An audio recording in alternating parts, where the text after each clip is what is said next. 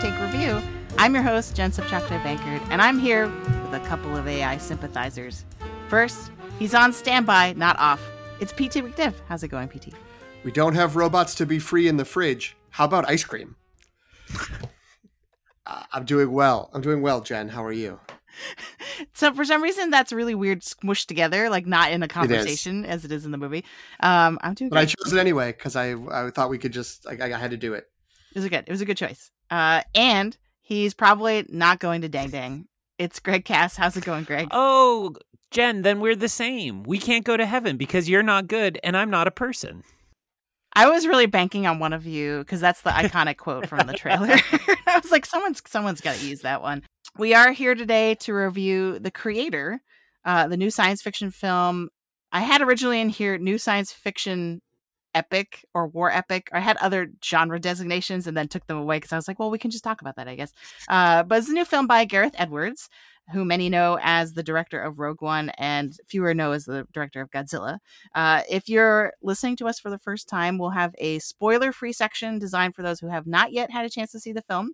And then with a very clear alert, we've even got music now, we will shift to uh, spoiler mode for the rest of the show. Uh, but first, we want to do a quick movie news check in.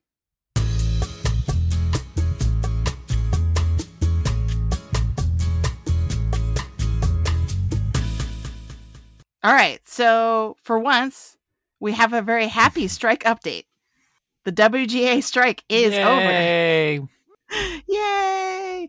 Um, and you know, obviously, a lot depends on you know the whole. We can't declare everything is good now because the SAG-AFTRA is still on strike, but and they're still work They're going to presumably start working out their deal now. But this is huge, and everything I've heard so far is largely positive that the writers got mostly what they wanted and this was this was a huge especially compared to where we started in the negotiations that this was a, a big win for them uh, I've heard much the same thing. Um, I'm sure we both listened to Matt Belloni's The Town, and he was kind of working over one of the WGA negotiators, trying to get him to admit something hadn't gone as well as they wanted. And the guy didn't budge. Uh, he said they are very, very pleased. Wow. And you know, ref. I think the the worst it got is he said, well, there are some things that the studios can probably take advantage of. This way, they're only releasing limited amounts of data about streaming shows, and he said, we'll take that fight next time, and that's that's what we do uh, with these negotiations and these contracts. So, I was surprised how positive the WGA representative sounded. Yeah, the people I know who either work uh, in the field or have close family who work in the field uh, have said, you know, kind of, again across the board, like in non-public, off-the-record ways, they're like, "No, this was great. Uh, we got everything that we needed. Uh, the strike was a really good choice. You know, obviously it was hard, but they ultimately, they the producers ultimately realized they and the studios needed to come down from their initial demands, and uh, that it, that they feel really good about it. I think the only the only thing which again I haven't heard it, but uh, similar, I guess, to what uh, what Greg was saying, is I remember the last time there was the strike in the 2000s. The sort of what about like streaming was kind of hanging as like we didn't really negotiate that one, but we will eventually we'll we'll figure that out next time which of course you know within a few years became like this is a real mm-hmm. problem because we're not getting enough money for uh, for the for the work that we did uh, in this new new model, um, that maybe something like that could could emerge as being more prominent. Uh, and again, the producers could find a way to you know loopholes or, or openings where they can still um, you know uh, uh, take advantage of the situation. But it feels like they were trying to future proof it as much as possible, and that everyone feels good about it right now, and they're happy to be getting getting back to work and you know, we, we can get some announcements of movies that sound like bad ideas and TV shows like what finally we can hear about them uh, rebooting The Office. yeah. Um, yeah. To me, the biggest thing, because I, I was looking at sort of lists of all the things that they were part of the deal. To me, the biggest thing to go with what you were just talking about, about streaming and stuff like that, is that they now get bonus or residuals if a show or or a film, I guess, gets at least 20% of the subscriber base view it, viewing it and so that's the, the percentage i guess is really big because it's like if they had designated a number of viewer views that doesn't really there's no one size fits all because if you're on a smaller streamer or like if your movie is just smaller right has like generally has is the type of movie that has a smaller audience that's not really going to help. I just i'm excited for the apple tv shows that only have to win over one dude in the midwest and then they can be uh 20% of the the viewing audience. Uh it's yeah. Ouch. Um Damn. big winners on the strike. I just want to give a shout out. I i had not heard until this week this story about drew carey. Did you hear about drew carey? Uh, No. he's been there are two diners in los angeles that he let it be known he would buy breakfast lunch or dinner for any wga member who showed up. And so they haven't revealed how much money he spent but estimates are like in the six figures to pay tons and tons of the strikers. And you know what? I had warm feelings towards Drew Carey in the mid '90s. I haven't thought about him much since, but like. All right, dude. Way to stand up and put the game show money where your mouth is, and and stand by the writer. So I, I was very impressed when that story emerged. That's awesome. What a great story.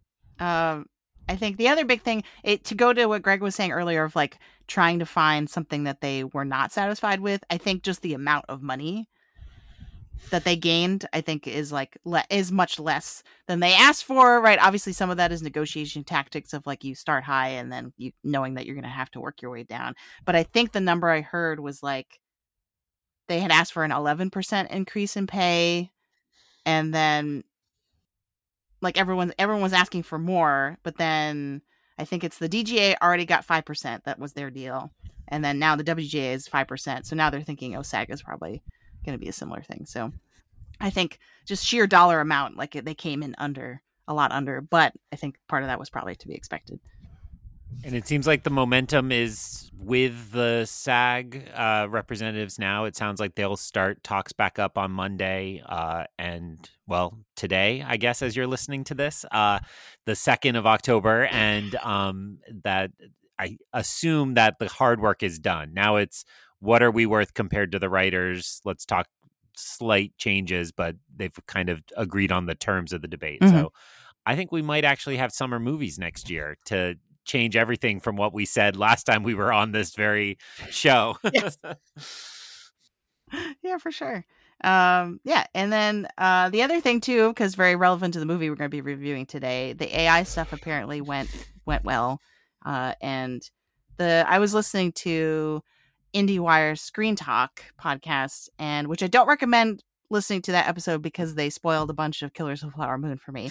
Uh, and they were like it's a true story. So like no it's not really a spoiler and i was like if you haven't read the book which i have not i was like oh like it was like yeah so don't so if you're looking to stay clean for killers of the flower moon don't go listen to the episode but i'm here to tell you because i did i took a bullet for everybody uh that they were talking about because they interviewed one of the the reporter that they had on the ground sort of covering the whole strike and he said that the studios actually the thing that didn't really get covered much is that the studios are actually qu- like quite concerned about the use of AI as well because post the the precedent setting case of you can't copyright it they Mm. don't they don't want people going around writing things with AI that then they can't own Yep. right?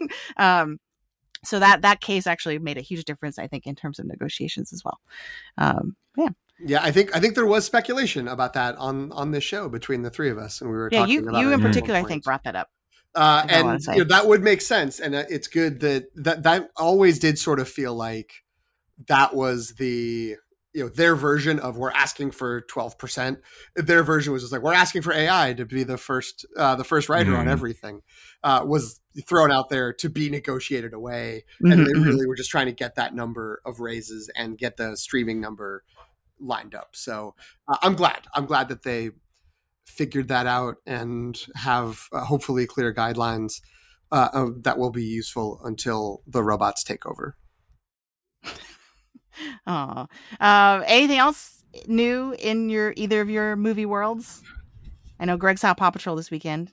Uh, I will just. What I saw this weekend was the re-release of the Talking Heads concert Mm. documentary "Stop Making Sense," which if uh, anyone is has the remote possibility of interest in seeing it, I highly recommend seeing it on a big screen with a full sound system.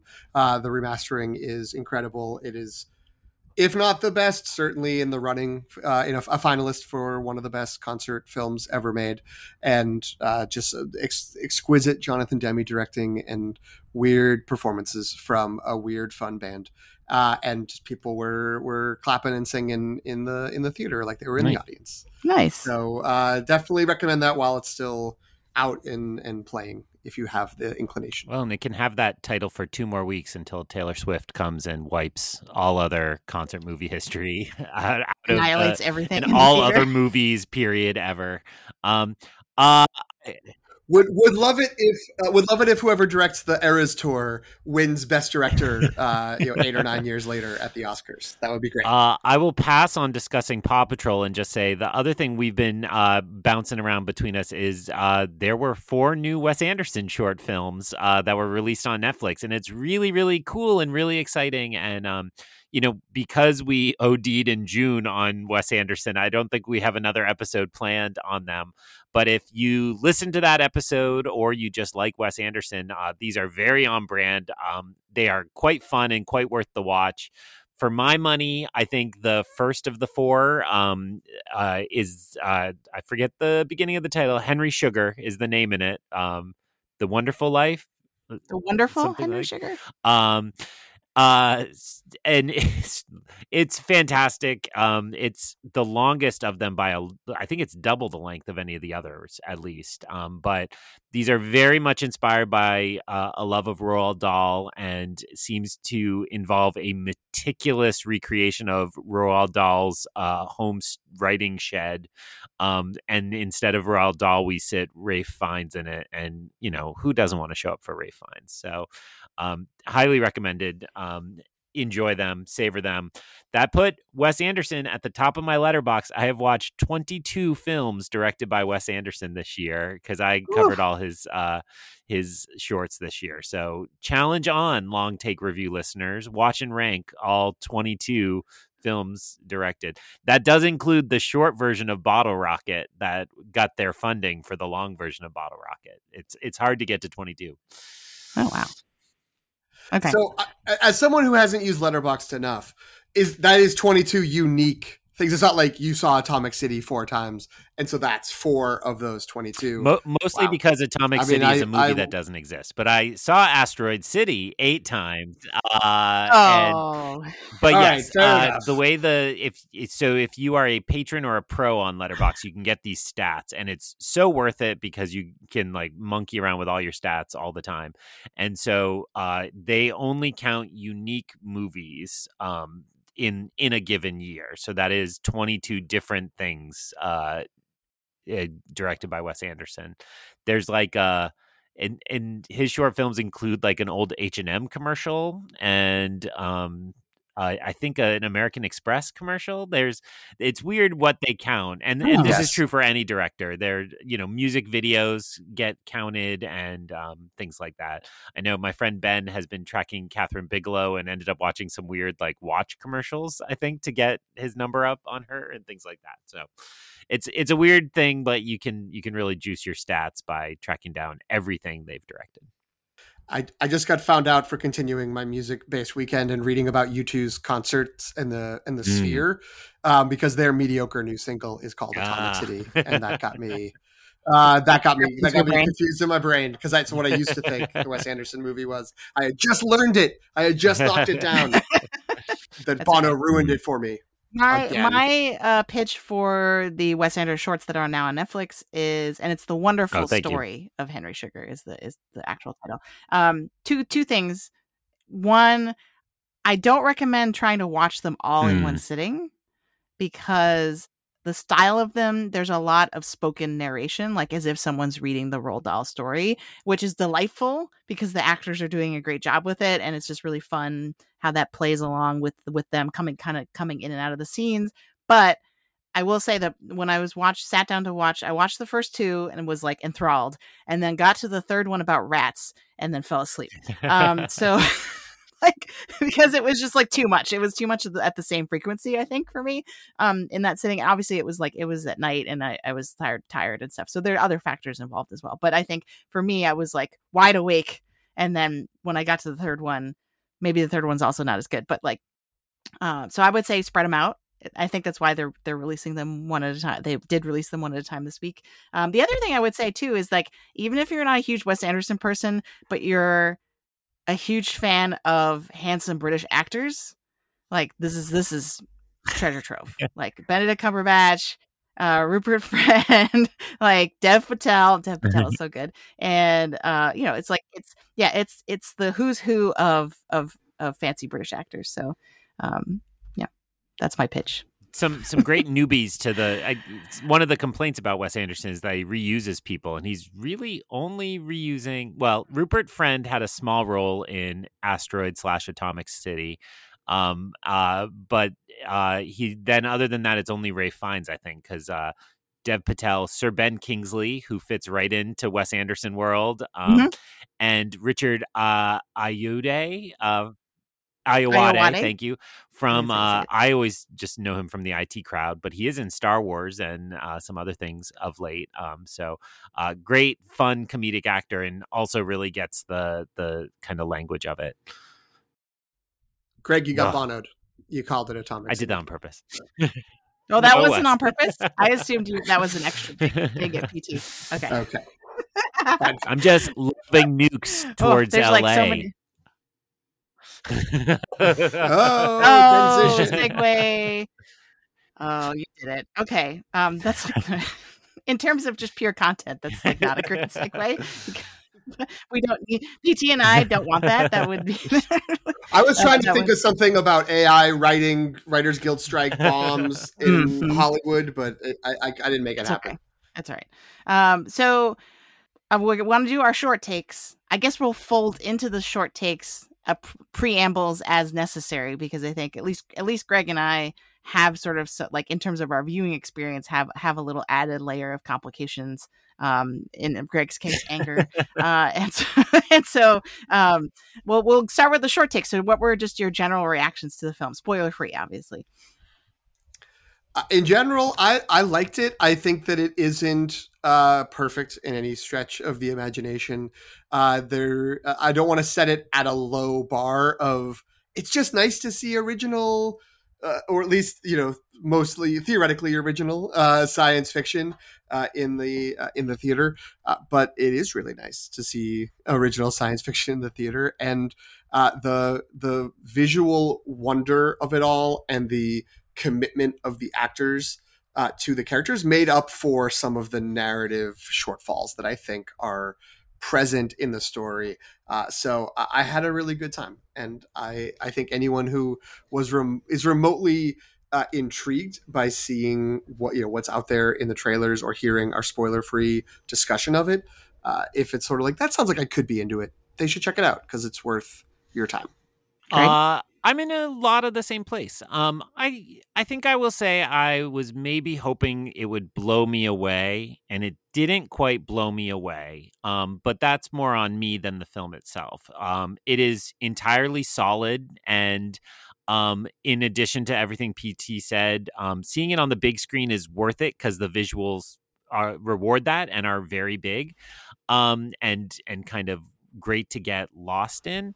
Um, and I will also add that I think the cast is really good. Um, you know, it's it's always a little iffy when you put a child at the center of your movie. Um, but then when you stack around that child just some great, hey, I know that person. Um, you know, uh, I I think I think some people don't like John David Washington just purely out of Tenet, uh, like PTSD, but but he's always really great, Aww. and you get Ken Watanabe. Um, I did not know for a long time that Allison Janney was in this, and that got me very excited to see C.J. Cregg go full military, and um, uh, and She's Gemma great, Chan uh, doesn't get as much as those others, but um, you know. I, warm feelings for her too. And it's like, oh yeah, remember the Eternals was a thing? I forgot about that because you know life's been weird the last few years. But uh, so overall, definitely positive. Uh, I think Gareth Edwards has hit a place that I will go just on his name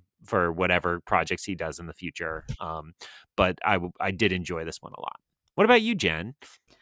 I also enjoyed this movie, and it, but it was one of those things where I was in awe as I was watching it and was like, "Whoa!" Because eh, like lots of shiny sci-fi things, and and then but at the end, you know, it do, it does have a fairly emotional ending, but by the end when the credits rolled, I was kind of like, "Huh," like, and it felt like something. I'm so when we get to the spoiler section, I really want to try to pinpoint what this is, but like I felt like some there was some element that was missing that was going to kind of blast it into the stratosphere because I think this this movie had a ton of potential, and and as and for me it was like the world building as a like all the things that we look for kind of in a sci-fi world a plus. Like I'm I was I was all in and I was like eating all of it up chewing on the scenery as we're going through it and being like oh wow as as a an alternative world like a t- alternative world timeline future universe whatever you want to put it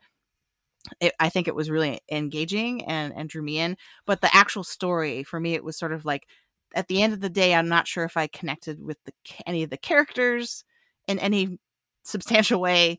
Um, and the the plot itself, kind of after everything is said and done, is kind of like pretty basic. So, um, which I which might not be what it was going for. Like it was not probably my guess is it was not prioritizing that kind of stuff uh, because it's like its major project. At least my impression is that the major agenda is like let's build this out this world and create this um this very like sci sci-fi dystopia kind of like thought experiment about what would the world be like if and and so I feel like it's on that front it really succeeded.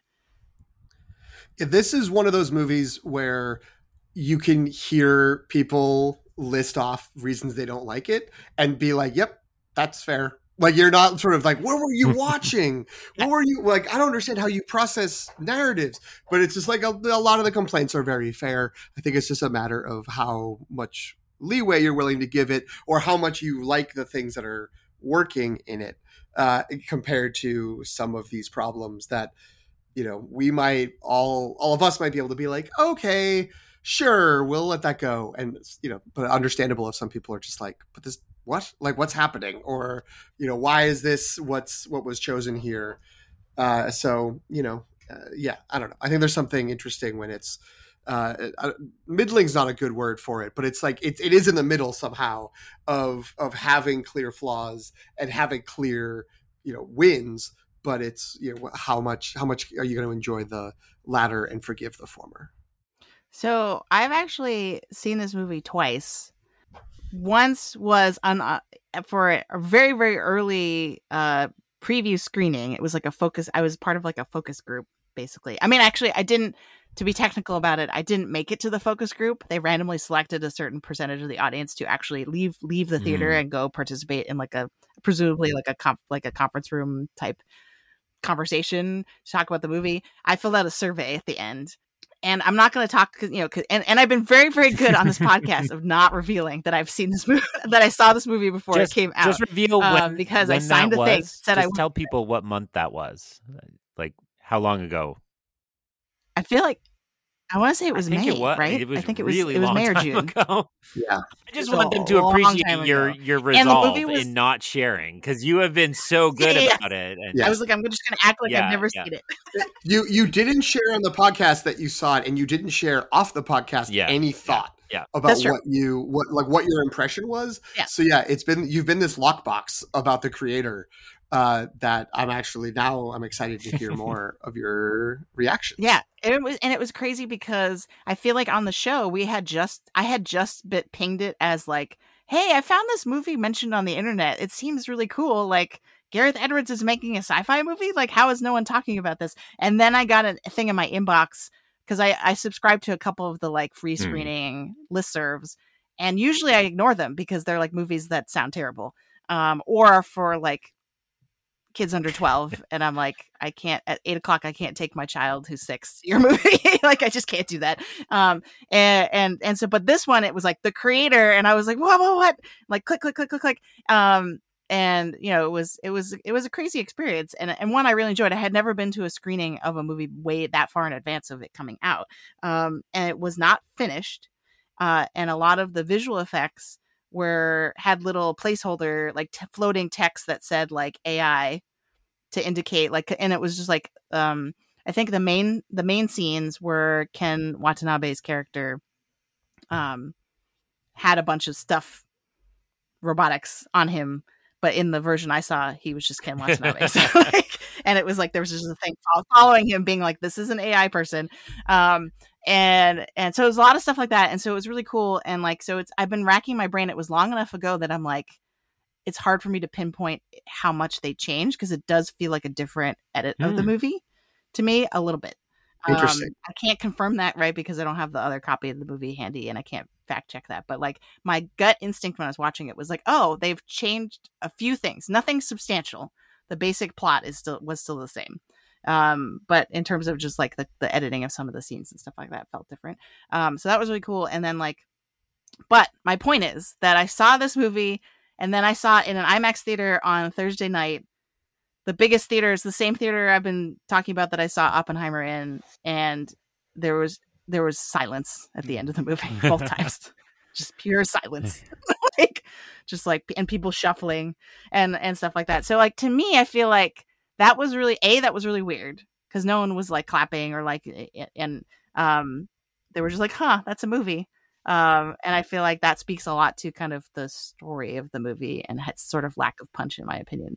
Um, I, I wonder if it also speaks maybe to that inclination. I feel like it wasn't that long ago that it was like people clapping at the end of a movie in a theater was derided mm. as just sort of like, why would you do that? Like they're not right. here. Like that's it's like clapping when the plane lands. It's just like but okay, calm down.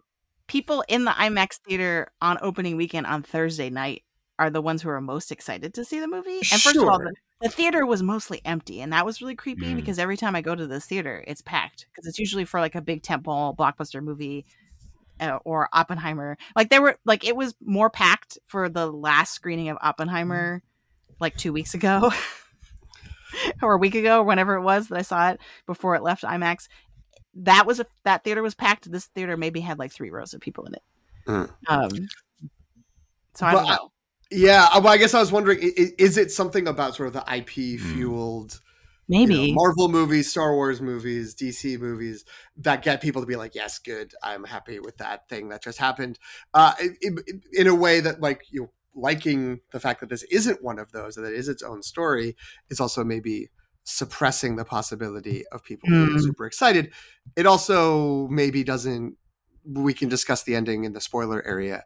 Like maybe it's not exactly a concluding act that is going to get right, you people stand like, up in their seats right like cheering in the same way that i remember people clapping at the end of oppenheimer because like not mm. an upbeat ending mm. like right. even though it was like yes this is great like this is uh, a wonderful piece of cinema but like you don't feel awesome at the right. end you don't want cheer that's that's fair but but I, but my concern is, and I I want to bring this back to like now I want to segue into the recommendation algorithm because like we're all recommending people go see this movie, even if it has flaws. I feel like because it's a really good sci sci-fi world, and because it's original, though we will discuss how original later. I think um, it is original. It's not tied to some IP. It's not part of the sequel machine. It's a it's an important movie to go see and support and i'm worried that like the fact that my theater is empty is a sign that like it's not going to do well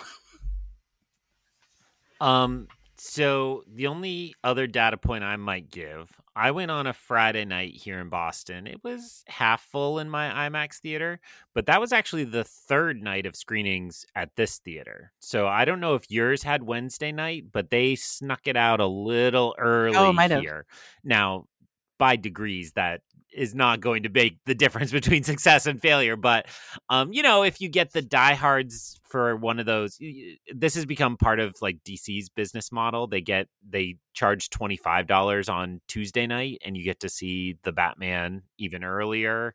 Yeah, and yeah. um, I never go to those because they're excluded from A list almost always. I think the creator they let you use use your A list. Um, you know, I think I would definitely say anybody who's of the like Star Wars Amblin generation, you'll love this. Like you'll have a good time in exactly the way we said. You'll see something cool and original. Um, I might be different than you all, but that's how I tend to. I would put this in the file of like the Terminator movies or something like The Fifth Element, and for me personally, even Blade Runner. But I came to Blade Runner very late in life. But like all of those are movies I'm like, oh, cool. I'm glad I saw that. And don't need to watch three times a year every year till I die, right? Like, no disrespect to those filmmakers, but I, I don't think the creator will ever have that kind of rabid fan base of like a Star Wars or a Star Trek or a Lord of the Rings or something. I think it's likely to be more of a, yeah, that was a cool experience. And I really like, you know what it feels like? Here it is Looper. I think it's going to be the Looper, right? Where it's like, ah, yes, that was a fun time. That was a good time. But you don't see anybody cosplaying Looper. You don't see anybody, you know, shouting out Right. Looper every year for their new rewatch. So I would say if any of those titles I just kind of word vomited out are things you like, dear listener, go for it because I think you, you won't regret seeing the creator. I, I will just say, I mean, I, I like those name checks of uh, of those movies, uh, even though I like some of them more than I think Greg does. But I think that Yeah, this is some Blade Runner slander just now. yeah, I mean, We'll I'll, I'll. I'll say Terminator slander as well, because and I, you know, I, I yeah. Anyway, I, I won't, I won't. we- We'll, we'll, we'll work that out. We'll negotiate that some other time. Uh, but I will say, I, I'm going to borrow from uh, a friend of mine who saw the movie separately. We didn't see it together, but we were texting about it today, uh, and you know, had had a was in a similar place of like. Yeah, some things wor- worked really well, and some things, you know, didn't work quite as well. It's kind of a mixed bag. Um, but his his uh, like log line for it was uh, Blade Runner done by Terrence Malick if Malick grew up exclusively on anime. And Whoa. uh, and I was like, okay, like I can I, I, I can, can see see it. that that there's there's something there.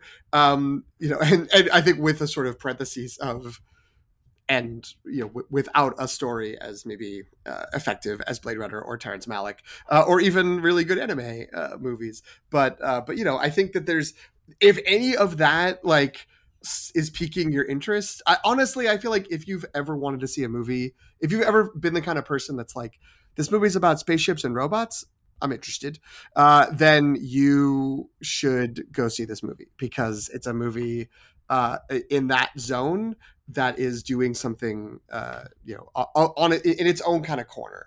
Uh, how we again, however successfully or you know groundbreaking uh, it might be, it's doing that. And I'll also note like one of the things that people have been saying about it is how the visuals are so strong and how good it looks with such a relatively small budget between the sort of international gross and even you know the maybe it's only in third place here for the first weekend i think it's like under 15 million so far but the budget was only 75 or 80 million so uh you know that's not like one of these movies that's like oh my god you know all all all love uh from from me and from greg not from jen to indiana jones and the dial of destiny uh, uh, Never gonna a- live that a movie she actively doesn't uh, doesn't enjoy. Uh, but uh, just kidding. But that like you know that needed to get, get to five hundred million dollars to break even. Like this doesn't need that. Like this Right. this That's could true. get by just on mid mid range ticket sales into the award season, uh, and will be will be uh, successful in a way that hopefully will get the studios to realize this kind of this budget level of a movie is worth investing in. Again, What are what are some other touchstones? I guess I'll share mine, and that, because I feel like you know the recommendation algorithm segment that we usually do is, operates under the premise that not everything is for everyone, and so we're trying to recommend it. Like if you like this, then you'll like this movie. Um, and so I feel like the thing I thought of was uh, District Nine. Hmm.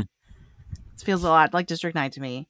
Um, which, but I think District Nine is a better movie because I, th- I believe that actually got some Ox- Oscars traction Yeah. back in the day. that was right? Best Uh, Picture nominated. right. So it's not it's not quite operating at that level, but I feel like in terms of the the feel of the world, I feel like it's very similar. Um, and I will just say that like at the sc- early screening I went to, the little the I- I think both in terms of the survey you had to fill out to get a ticket to the screening I went to, and in the the they- they gave us envelopes and pencils and said do not open this until we tell you to and then it was really weird where they were like you may now open the envelope and you just hear like hundreds of people going um very quietly because nothing else is happening um and and just filling in their little scantron sheets um but but in both of those they asked about other sci-fi movies i think arrival was on the list Hmm.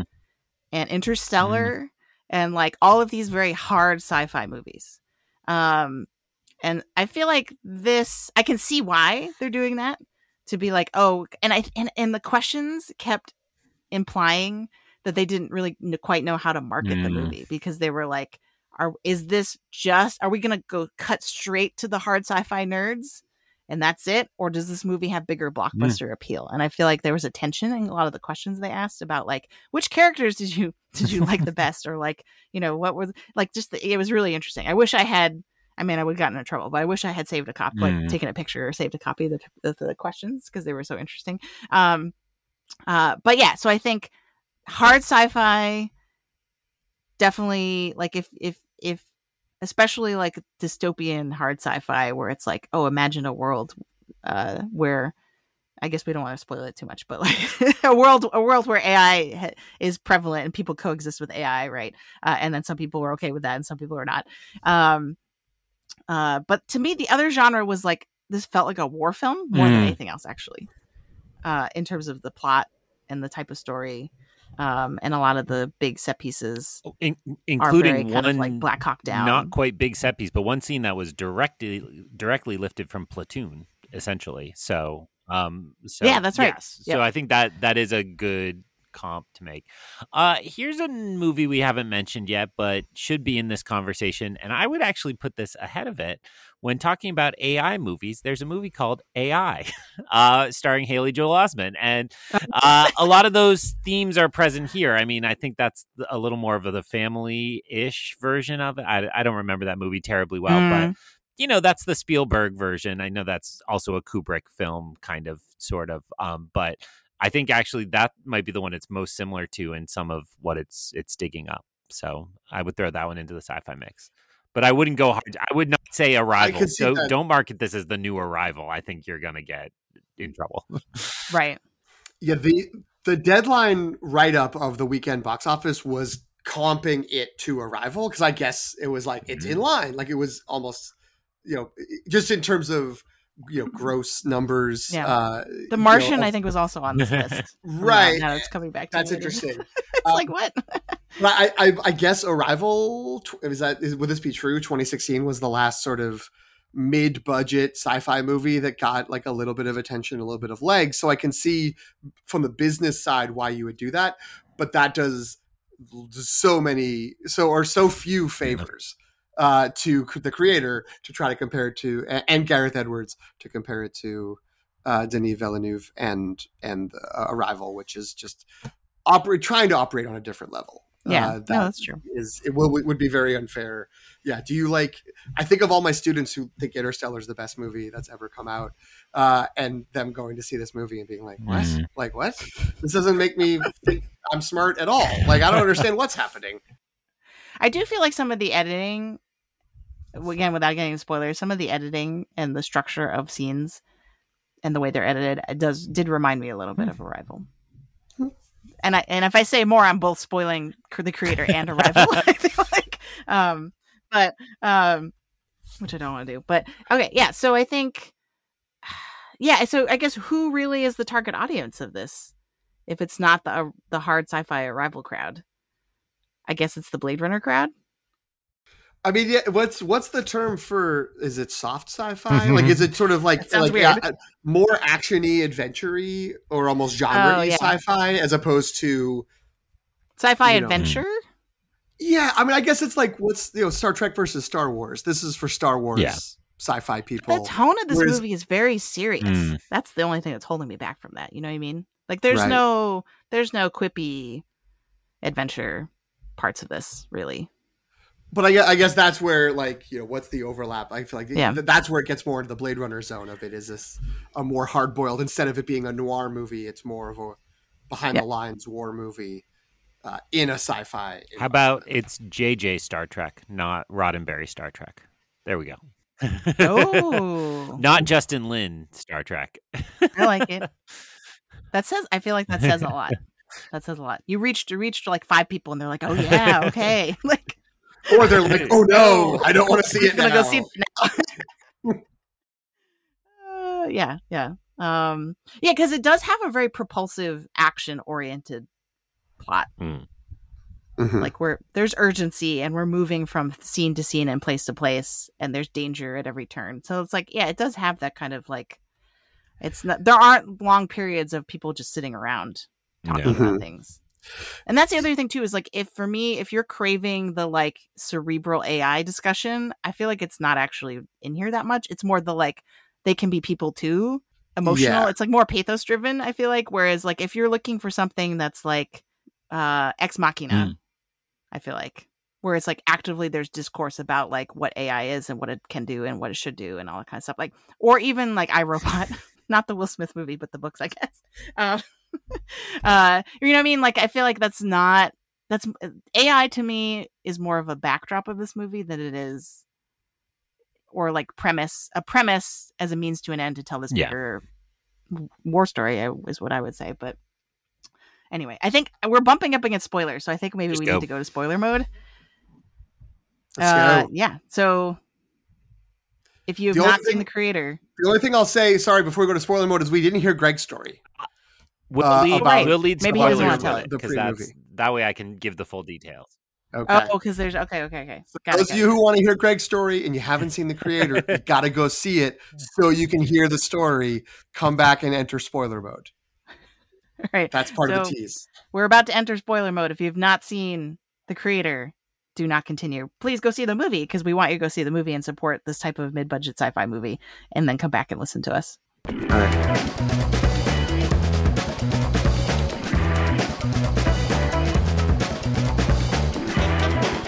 This is more Ocean's Eleven. This is why I liked it. PT sent me a bunch of bumper Mm. music clips, and I was like, Ocean's Nice. Eleven. Um, we are now in spoiler mode. If you have not seen the creator, this is no longer the space is no longer safe for you. And usually, right after spoiler mode, I like to go straight to the most spoilery of spoilers.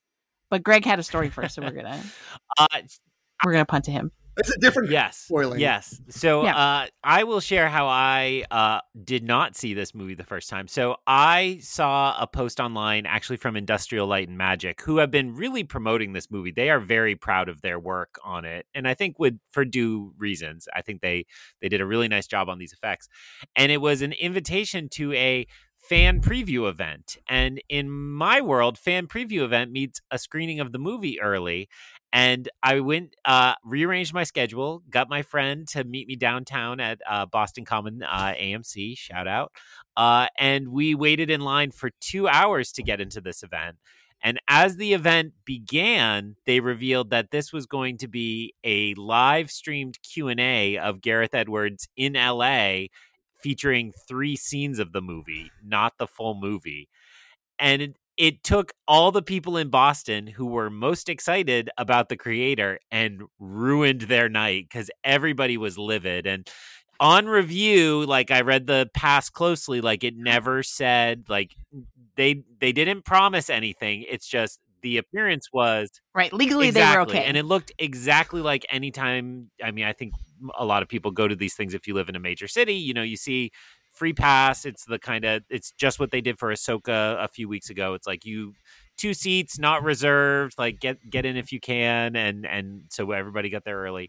The kid in front of me had driven up from Connecticut. Uh, I did not talk to him after the event to see how he felt about his Nor should you. No one from Connecticut should be talking. uh, his two hour drive, and then I'm Wow. sure probably 30 bucks in parking because he had to sit there for two hours before the movie night. Like, I don't know. So, um, so I was very crabby that night. Uh, my friend uh, ran out after the first scene. So the they, the three scenes were scene number one was the opening of the movie, and my friend was like, "I don't want to see this. Like, I want to enjoy this movie in context." right. And so he just like got up and left, and Oh. I respected it. But he's like, "Don't you?" want I'm like, "I'm here. I'm gonna sit here." It's like going to a Comic Con panel. Like I rearranged my night. I don't get a lot of nights out of away from the kids. Like I'm gonna do this. Um, so it was that scene. And then it was the uh actually finding of Alfie in the facility up until the the helicopter thing blew up, the plane blew up. Uh and then the Right. third the third one was scene. the the running robot bomb dudes on the bridge up until Alfie Oh, nice. them. oh, on Yeah. the bridge.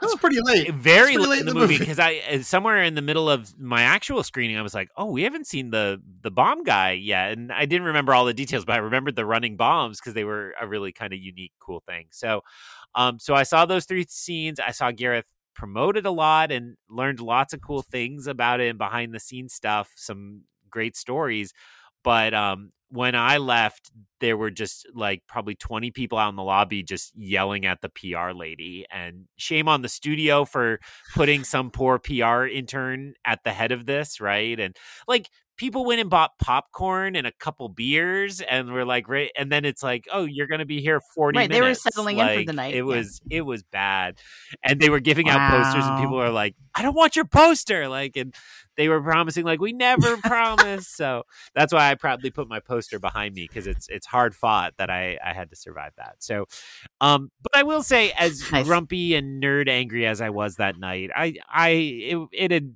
long since left my my mind of like things I was mad about. So I I was not jaded by that going into the movie. But since we're in spoiler territory, I will also say my actual screening was ruined only slightly by my friend and I tried to order Oktoberfest and they were tapped out of Oktoberfest at the bar, which any Boston bar not serving Sam Adams, I think has to close just in general. So they said, What cans of beer do you want? I swear there's a point to this. So there there are cans of beer way back behind the bar in a cooler. And I was like, I'll take that purple one. Not knowing I got an extremely high alcohol content beer for this screening. I got a 90 minute IPA. So at some point about halfway through the movie, I, you know, I oh can't my. read the can anymore. Like I hadn't really looked at it. I just had figured out, I'm like, oh, I'm I'm drunk. like this is a very strong beer. And I remember I paused and I I sat in the movie theater and I I looked around at the people like behind me and I'm like, wow, we're we're all doing it. It's like the magic of cinema, man. We're all just images on a screen and we're just loving it and we're all watching the same story. And um so I about halfway through the movie, I'm like, this is the greatest thing I have ever seen in my life. Like I can't believe it. And then I think um, both because the movie temp- kind of goes downhill in the last third, in my opinion, and also I had finally eaten enough popcorn that I was sobering up. I was like, "Oh, okay, this this is fine," and I probably overreacted a little. So all my comments should be seen through that. No, that's I mean Okay, that's that's a good call. But I think, you know, regardless of independent of the influence you were, may or may not have been under, I feel like your description of how the experience of the movie goes is pretty accurate for me as well because I feel like the first act and that first season scene I feel like is very smart to show an audience to tease them because that was to me I was hooked right away where I was like ooh like alternative mm. history? Like what like and using sort of the word atomic keeps coming up today I guess but using kind of like the atomic age 1950s sort of vibes to sort of overlay and kind of color a more modern like what if what if war broke world war three broke out over ai i? Feel like th- i was like yes i'm very in. And then you know when john david washington's characters uh, is it sergeant taylor? They introduce him. I'm like oh okay cool. I've seen this character before. Like grumpy ex-military person who gets dragged into one last mission like all right i'm good i'm good. And then like all this all the sort of blade runner stuff where you meet the simulants and you figure out that their likeness has been uh, lent out, and so there's multiples of them running around, and all. And then it was really once we sort of hit the the Nirmata like nomad destroy nomad like that last act i feel like is sort of when it Mm. lost me and i was just like oh like and it and which is a mis- i feel like is such a shame because so much of the emotions of that last those final sequences depend on you being like i am invested in this relationship between taylor and alfie and i feel like it wasn't quite there and so then i was like really much more disengaged with the plot because it it it takes such a relationship focused Mm. turn Yeah, it- it felt like there were a few moments where it was just sort of like, and anyway, this is true Mhm. now. Like, there's a character that's just like, and this is an important thing that everyone needs to know. okay, let's move on. And then they then they moved on, and it was like, but like there's so much, you know, actual kind of narrative storytelling, building, attempting to sort of build the relationships between the characters, uh, especially between uh, Alfie and and Taylor as the sort of central the central one, uh, and then kind of in, in the background, his uh, Taylor's commitment to uh, Maya, his his wife, is also c- clearly important, and that's happening. But then there would just sort of be anyway. This is what happened, or you know, this is what the reality of things are. That was like, wait, we're we're just gonna breeze through that or, or past that, and then at the end, it's sort of the the culmination of the world building uh, conflict that that's going on with the interpersonal relationships and I, I understand what they were going for but it was let's just like we're not really on the rails with all of this because of there were some shortcuts that seem to have been taken. And you know if you think of any telling any story making any movie is spinning all of these plates. Um, they definitely let a couple of the plates fall to the ground and break. And we're just like anyway but we're still good right? And it was like sure. Okay like you're doing a good job with these plates. But I think those ones that are in pieces were also important, and we, you you you let them fall. I just wanted to keep letting that um, metaphor um, so spin. I think I, you... I, I, thought there'd be like. A... I know. I, I was uh, speaking of spinning plates. Go ahead, kept going. No, no, it's fine. I think you you we're in spoiler mode, so you could have said when that random sure. guy that we barely know reveals that Maya was Nirmata all mm-hmm. along it was to feel, the, feel, things and we don't. yeah, the two for me was Maya was Nirmata all along, which was sort of like to me, and I mean, the, you sort of hint at it in the in the question. That was like very obvious. It was just sort of like, well, of course it's going to be that she was Nirmata because it's a lot of like her dad. But then there's like a reversal of it a little while later, where it's like, well, my dad was Nirmata, but then I became mm-hmm. Nirmata. Right. And it's like so. Okay, it wasn't that the intelligence was wrong; it was that it was just yeah. outdated and also like your dad's still important, but we're never going to hear from him or about him, except that maybe is Ken Watanabe was her dad Ken Watanabe, and he mm. you know oh, yeah. like used his likeness. I don't know, but like oh. that's not oh. that's that's yeah. not text. That is that is that's yeah. Canon. I'm bringing that in. The other one that was big was like when uh, uh, uh Taylor uh, Joshua is in. I think he's in. Is he locked up in prison? He's talking to Ken Watanabe at one point, and Ken Watanabe is like, you know, AI didn't actually uh, nuke LA. Like that was a human mm. error. And it was like, oh, that seems really important for the arc of what's happening. Like, that's it, huh? That's all we're gonna do is just gonna say that. No one, like no one in America, none of the military leaders uh, or or political leaders who seem to be the same people uh, in this world, which was cool. All that stuff was cool. Um, the anti-imperialism about uh, the American military, I thought was was uh, fun. I don't know if fun's the right word, but was well done and interesting. Uh, but it was sort of like, oh, maybe we need to reckon with that. And that's something that we need to actually deal with. It kind of just felt like it was like, don't worry, don't feel bad. You're rooting for AI. They didn't mm. do anything wrong. Uh, and that felt really right. kind of half assed or even quarter assed in the context of um, the, the story that they were trying to tell. Right. So to me, that moment kind of speaks to why I think this actually works better as a war film than it does as a science fiction action adventure, if that's what we're gonna call it now, or epic. I get. I don't know. Yeah, I, I feel like because that that kind of dialogue usually shows up in a like when you're trying to complicate the politics of a war and be like both sides because I feel like this movie is very much like both sides are wrong and both you know what I mean like but we can understand why both sides are fighting. I think that the Allison Janney character her best scene is when she's telling uh uh Joshua about how her son she lost her both her sons in the war, right? And like why you and you in that and I wish there was just more of that because in that small scene, it's like 30 seconds she's talking to him probably. You understand everything you need to know about mm-hmm. her character and why she's there, right?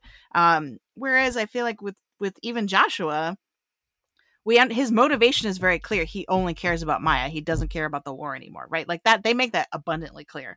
Uh, it, it's not confusing at all. But I feel like because we only get these sort of like ethereal flashbacks of the two of them together for most of the movie, I just like don't. I we don't we literally don't know anything else about him uh and and what he who he was when he when he was in those flashbacks you know what i mean and and so for me it was just like a lot harder to care about him even though John David Washington's doing a fine job, like I feel like as an action adventure star, like he's or action movie star, he's doing great. Like, but yeah, I just I don't know something about this the screenplay is like there's stuff Mm. missing. Well, yeah, to that point, I was going to say there's a really interesting sci fi kind of debate about the fact that he has, um, you know, uh, robotic uh, appendages and uh, prosthetics. There's the word. Um, and I was just thinking as you were talking, I'm like, wait, yeah, they didn't ever explain how he needed those, right? Are these, you know, I think we fill in the blanks. It's like, oh, it must be old war injuries or, but like maybe it's actually probably more compelling if he was born in need of prosthetics and so he's always been assisted by some form of the robot technology and um Yeah. you know i think you're right that by setting all of that aside it becomes more of more of a war picture uh within that um and maybe that's my problem. So w- what I said when I walked out of the theater on the elevator slash escalator ride down is I said I think what was missing is one really good scene that showed you the bond between Alfie and uh, Sergeant Taylor. Yeah. And there's uh, this would be another thing for PT's list. Late in the the movie, it's like, oh, uh, um, uh, Maya. I already forgot. Maya. Maya gave the fetus's likeness to. She donated the fetus's likeness to be that. So this is their child's likeness to be. Yeah. turned into a weapon AI, and that again is like, oh wait, it, it- that's fact. Like that that that has happened, and I think part of the relationship shuffle is like once that happens, it's like this is my child now. Whereas before it was like this is the kid I have Yeah. to like use to get to my wife. Uh, w- bore out my wife or Harrison Ford my wife. Harrison Ford my wife. I think in that case, uh, my wife. Yeah, yeah, the other one. Uh, uh, my wife. Uh, so I got to find my wife. Wife. Uh, and so there's a shift there where oh, this is now my child. I think we're supposed to just go with like now he cares so much about Alfie. But it never felt like they were bonded. They have the the quote I picked was this cute but kind of not that important seeming conversation in passing on a train as they're on the run. And it's like I never really believed that relationship. So then when it comes down to he will sacrifice himself to save her and we are all happy about that. It's like, well, there's a level which we are because it's a kid being saved, but it just didn't feel like the movie had earned the level of pathos they were aiming for. the biggest comment I left on my survey back when I saw the screening in May was exactly what you just said. And I spent like I crammed in the margins. I was I wrote so much. I was like, you I'm like, we need to see the turning point at which Taylor changes his view on AI and his view on Alfie. Mm. Because oh, you're my kid now is really yeah, you're right. Is like the really the only thing. And I said we need some scene earlier on where I understand what flips the switch and what makes them bonded to each other um, because he's starting to see through Alfie, oh, like these AI are sentient beings, like they aren't just Mm. programming, right? Because he his he that's the his big thing is they echo he he does, and then a couple other minor characters say like, oh, it's they can't feel anything, it's just programming, right? That's the way to kind of emotionally cut off from the uh, the simulants, right? Um, so I was like, we need a scene where like he realizes, oh wait, this is not a pro- this is not programming, this is a person, right? Um, and and then to, so that we so that the ending is more meaningful. Like I literally wrote all that in the, in the survey. They clearly didn't get. The I was gonna memo. say Um, they didn't invite you but, back yeah. after your crazy person uh filling. I know, right? They're like, well, this one person in Orange County wants us to reshoot a third of the movie. I- right. Let's put that one over here. Put her in the maybe pile. Uh, Oh. I, I feel, yeah, I, I, I, I think both of you are completely right about that. And the thing is, yeah, it feels like there, like uh, for a lot of the movie, I think I was giving the movie too much credit on a narrative level, where I was like, this is all happening like under the surface. This is all behind the scenes, uh, to the point where that scene that you were talking about, Jen, with with Allison Janney, where they're on the sort of drop ship, and she's like, "Let me tell you about what happened to my sons." I was like, "None of that ever happened. like she's manipulating him. That's her. That's the lie. Uh. Oh. She tells him, "We're gonna find out." She's that, like crying. later, yeah, because she's good at her job. she's good at emotionally manipulating like sucker military guys that I she should have mentioned Avatar at the Mm. be- in recommendation. Well, so that's- she's like the villain yeah, from she's an Avatar. yes uh whose I but don't remember. but then it's like because there isn't actually that nuance of like she's at, like there isn't that extra layer and there is like you you sort of are seeing that there's the sort of steps of okay well now she the the the the weapon has a name i gotta call her alfie instead of this bot so all right i guess i need to do that uh, and like my old friend who fought with me against the ai has got an ai girlfriend so okay i guess like maybe that means it's a little bit different I was sort of seeing these steps, but then you, when it when it started to just sort of be anyway, like here's what you need to know, and it was this Cliff Notes kind of rushed uh, uh, version of it instead of actually seeing scenes of growth. And I think that Greg's point of uh, which I had forgotten about uh, of the sort of like, oh, anyway, yeah, this thing's important to you because it reminds you of a real human that could have existed and and the wife that you wanted all along and he's just like why yes i do care about this robot now Yes. uh, that like you know it, it, it takes away from the possibility of really engaging with that question of do we need to care about you know does he need to care about Yeah. these robots as their own sentient beings and you know that's why i think something like avatar uh, which is a good uh, comp as well. We didn't talk about and district 9 as kind of like oh right we need to think of these not as others but as equals or at least as as similar. It, it never just never quite comes together but it looks so damn cool. I still want to recommend people go see it even though yeah it doesn't it it, it does go off the rails.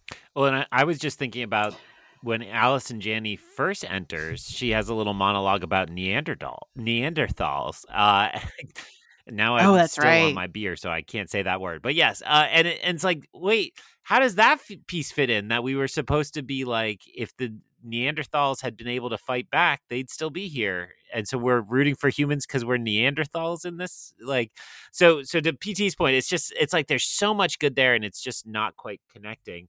And I will say in the in the Q and A from the event I went to, Gareth made some jokes at the prompting of the host of like, well, my movie better come out or else it'll be a documentary because AI is catching up that fast. And like I was I was kind of interested if that's how the studio was telling him to kind of play this because To this market is it, yeah. so not concerned with any of the AI questions we all are talking about. I'm, I'm sure you all go to meetings as much, much as I do, where where AI comes up, and it's like, yeah, we're really asking really hard questions about so much of this stuff now, and maybe that has made this movie outdated from when they shot it last year, right? Like that's not beyond the realm of possibility, but um, it's just not concerned with those questions. Uh, where I will give it some credit, not just to be about this, I do think it echoed Rogue One in this really cool way. One of the most striking images in Rogue One to me is when the stormtroopers are walking through Jedha City um, on patrol around a tank, and you're instantly like, "That those are U.S. soldiers in the Middle East," and you're like, "Wait, no, wait, the Empire is the U.S. Like, oh no, are are we the baddies?" Uh, and like Gareth knew what he was doing. Star Wars kind of took a chance doing that. That's a little more politically on the surface than they usually get.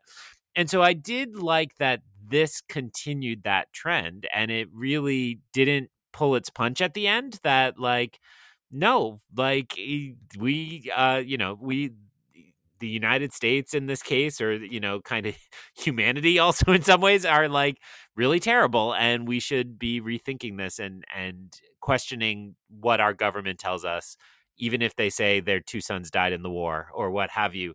So, um, you know, it to me it was like, okay, this is a little subversive in a way I really dig, even if it doesn't quite land the plane slash helicopter.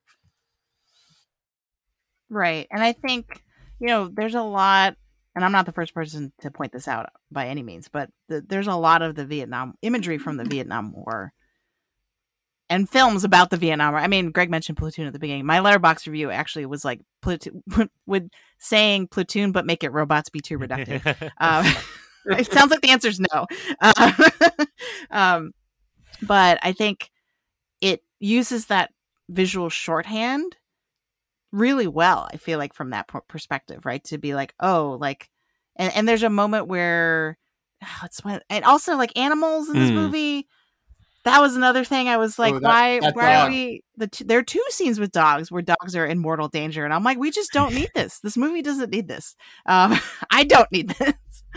um, but but yeah, there's the sorry, I'm getting sidetracked. But there's there's in that the scene where the soldier, it's like Allison Janney's second in command is threatening to shoot a dog if the, they don't tell them where Nirmata, Nirmata's lab is, and the there's a woman who says like the a, like the AI have bigger hearts than you or Hmm. something like that, right? Um, and I feel like that you know the the yeah, so the American imperialism part of this, I think, is very affecting. Um, and but but also because I've definitely heard critics talking about how it's also that also makes it kind of problematic because of the way that the film, not the not the U.S. soldiers in the film, but the way that the film is sort of representing Asian culture and kind of Asia, and like by by it, are we doing are we doing harm by kind of digging up that his that very traumatic history and then just using it for the sci- science fiction film? I don't know. I've heard lots of debates around that. So what what do you two think about sort of the the Vietnam War as sort of like subtext here? I- I, just thought you were asking us thoughts are on Vietnam War? Vietnam. No, no, no, sorry, I was just trying to think of the, the, the way to end that. Yeah. I mean, we, we just needed a couple more years, and I think we would have we would have pulled it out. Uh, you know, I my my little capsule review, which I didn't write on on Letterboxd, but I, I did say was that like the Gareth Edwards one night was uh, uh, maybe got a purple can of beer or some some other mind altering substance. It was like, what if all Asian people were robots? and that was that was his impetus for this because there was something No. really interesting uh, you know, where it felt like, is this like, is this offensive? Is this othering?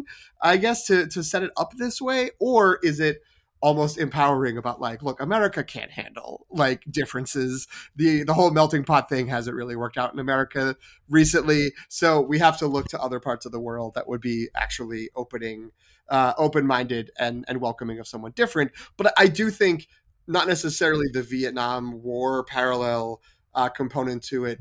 Um, shout out to uh, the Ewoks and Endor uh, as another moment where Star Wars got really political.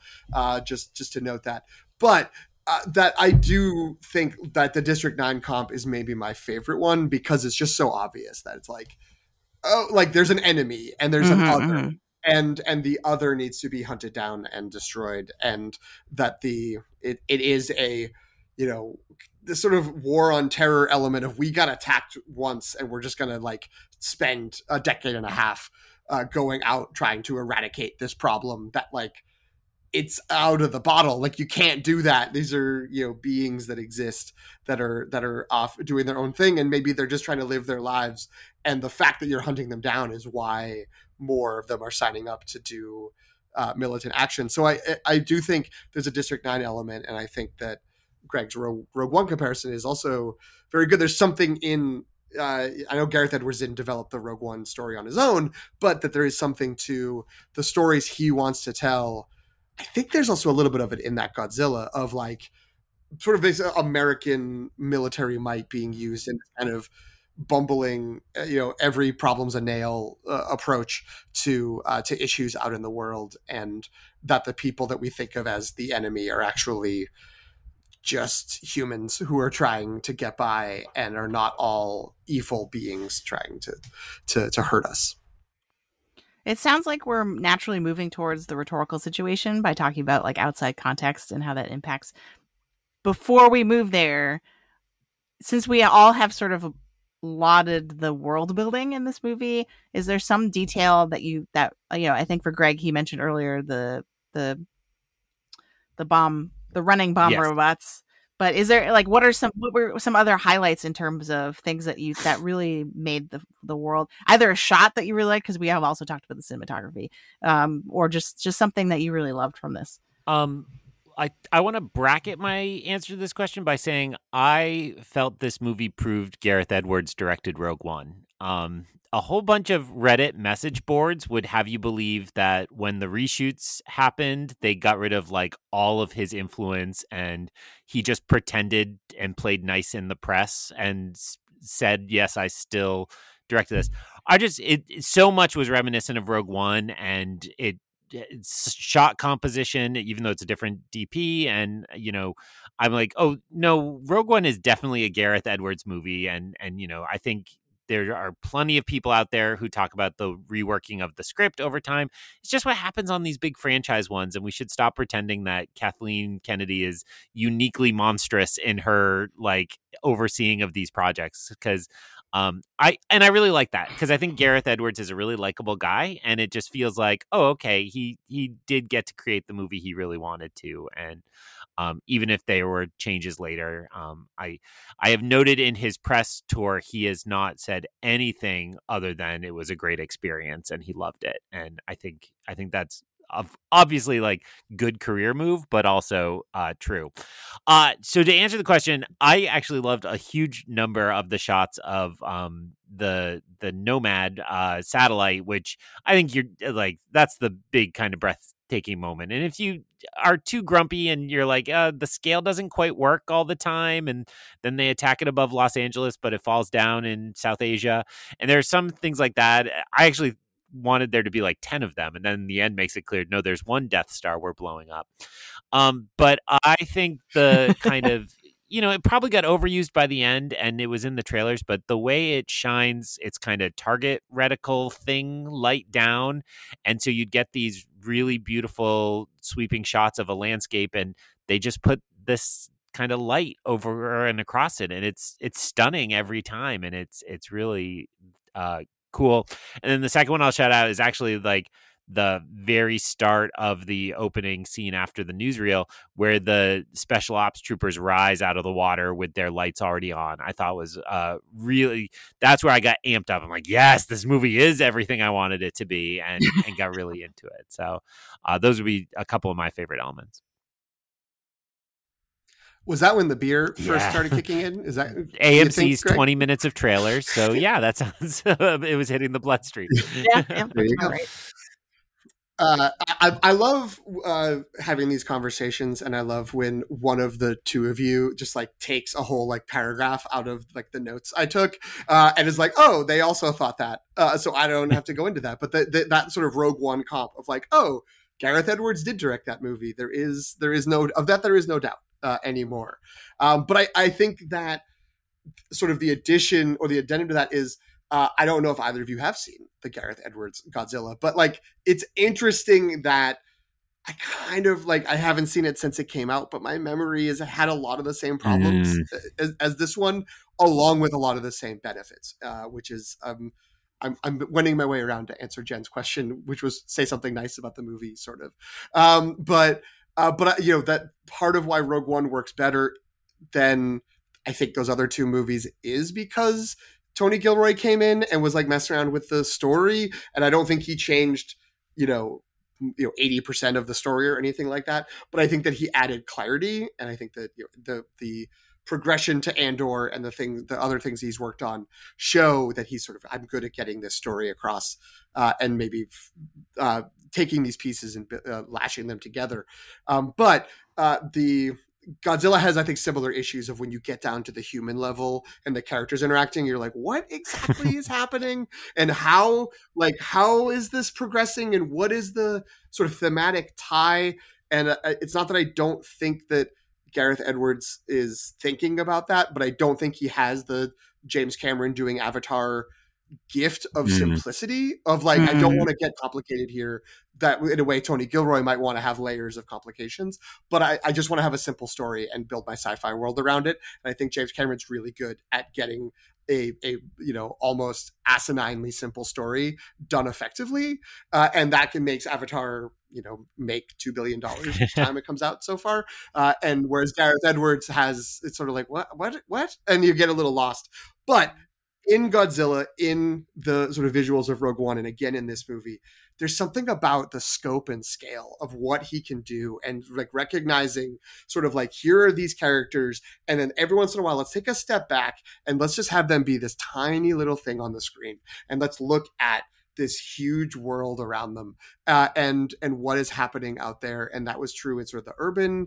cityscapes which were very blade runner very cyberpunk uh, traditional, but then also these different rural settings where there's some sort of you know futuristic castle in the background mm. or a you know mining facility or military compound uh, or a yeah some like what, what, looks like it would have been an ancient village but it's clearly been built up and augmented in a futuristic uh, sense all of those shots and that sort of visual world building i think it does so much for the story it does so much uh, for my enjoyment of the movie uh, and i think that it is what is allowing us to forgive all these sort of you know, I don't want to call them nitpicks because they're serious. Some of them are serious complaints about the the structure of of what actually happens with the characters.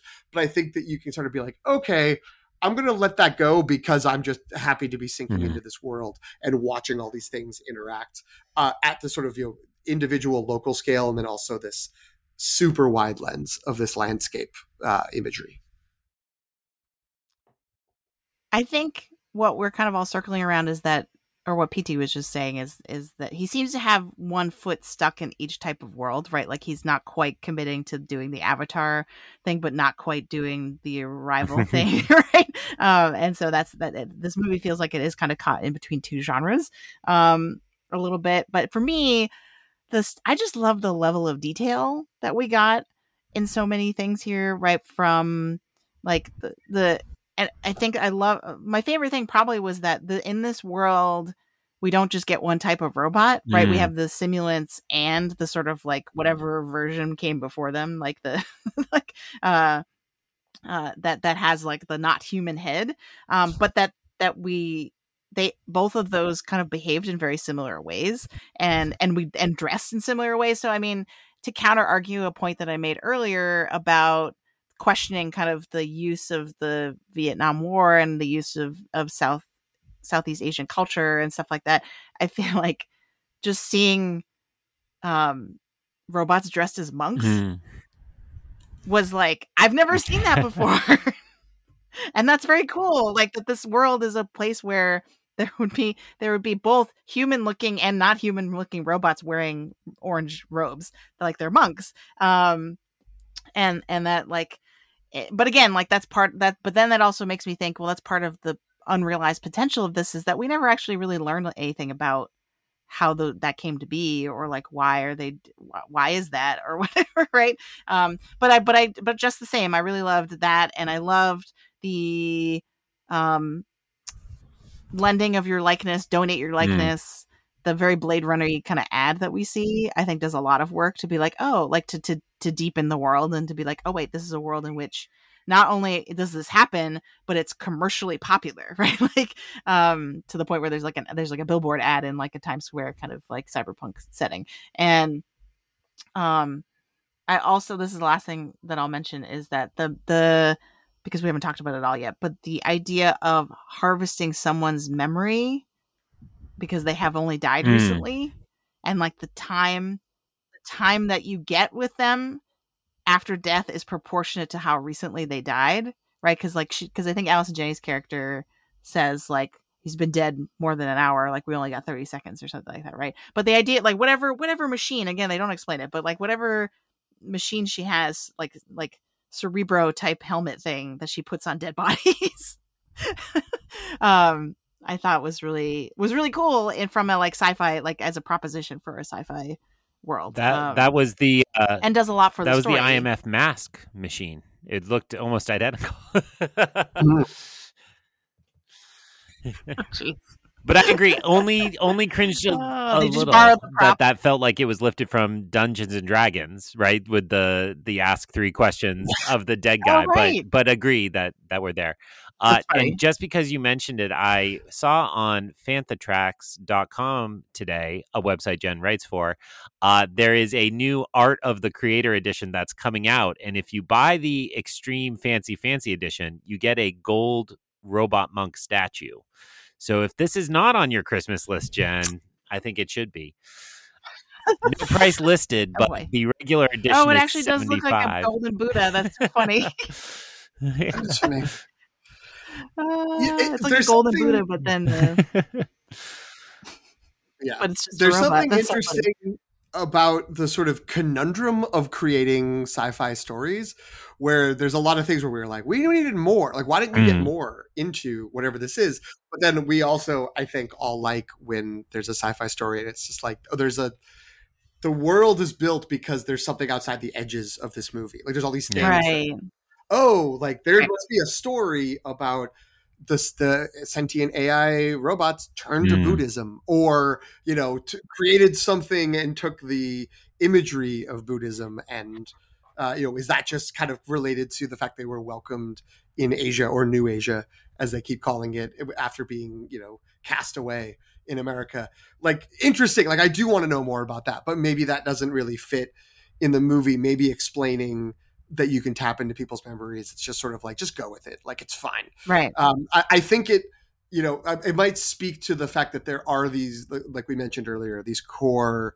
story like clearly like like central to the story central to the characters moments jumps that are are undercooked or underexplored that make us almost like grasping for okay well we didn't get that but could i have gotten like a, a tight two minutes on the brain scan like technology? Is there something there that i could have been given more on?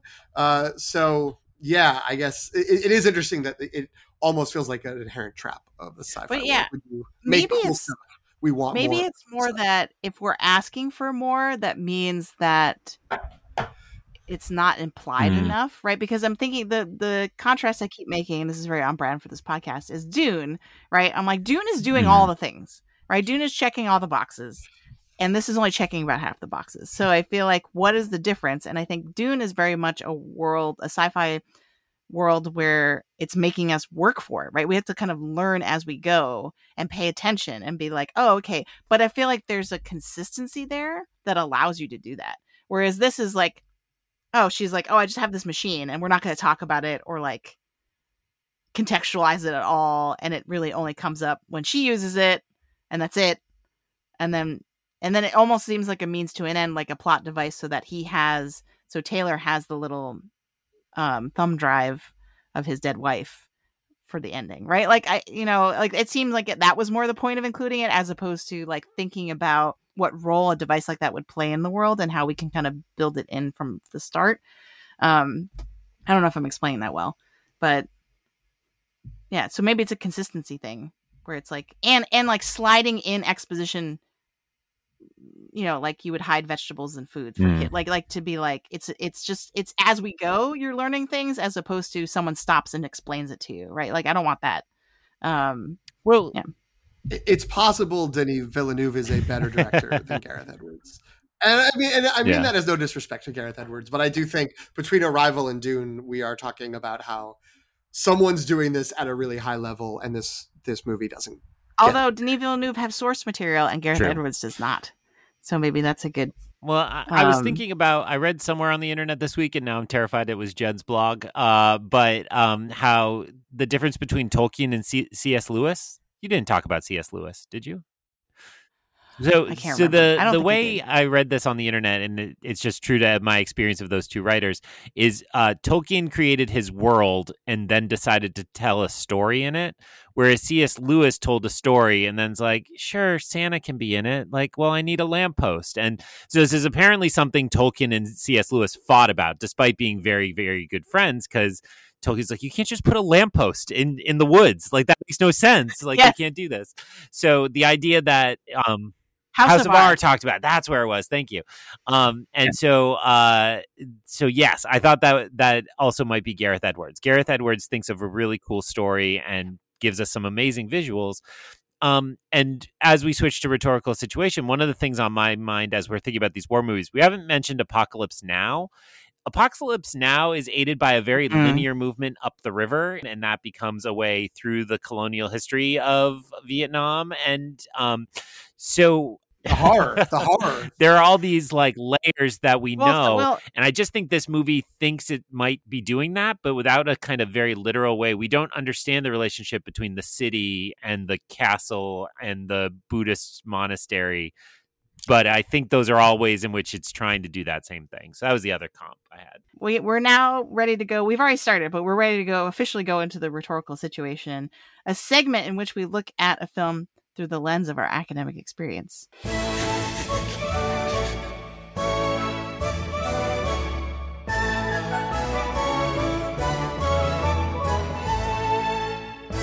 The teaching of writing, rhetorical situation refers to any contextual factors that influence composing and interpretation. We've already talked about a couple of contextual factors, but the big one I feel like we haven't really dug into is AI itself. And sort of Greg alluded to this, I think, or someone alluded to this at the beginning the idea of the discourse surrounding AI and how AI is a very hot topic right now. And in theory, the movie should be primed to cash in on that, right, and participate in that. But I feel like I've seen so many reviews that are like this film seems to have nothing to say about AI. And so do you feel like what what do you think's going on there? Like do you think this did, I guess we should start with like do you feel like the discourse about AI in our real world is kind of like unfairly interfering with the movie or or what? Potentially it's unfair cuz I I keep coming back to it because I hadn't sort of made this connection uh, and when Jen said it, I was like, yes, that's right. That you know, this movie has as much to say about AI as District Nine had to say about aliens. Like it's just sort of like right. these these are others that exist to stand in for others, other humans in in our actual real world, and you know, there's a little bit of a twist because we're maybe used to sort of seeing and hearing stories, especially when it opens with, and there was a nuclear bomb in Los Angeles immediately we're like, oh, Skynet, Terminator, like, got it. Like, I understand what's happening. And then it's like, well, what if instead, actually, the Terminators aren't terminating, but they're just trying to mm. survive? They're just people trying to get by. And that was about as far as they, as it was taken, which I think is completely acceptable for telling a story. But I do think now with the, the WGA and with uh, large language models and people sort of being worried about being replaced uh, in various ways uh, in in uh, employment situations because of AI, they are looking to this movie as, oh, what is this going to like say or comment? This could be really of the moment.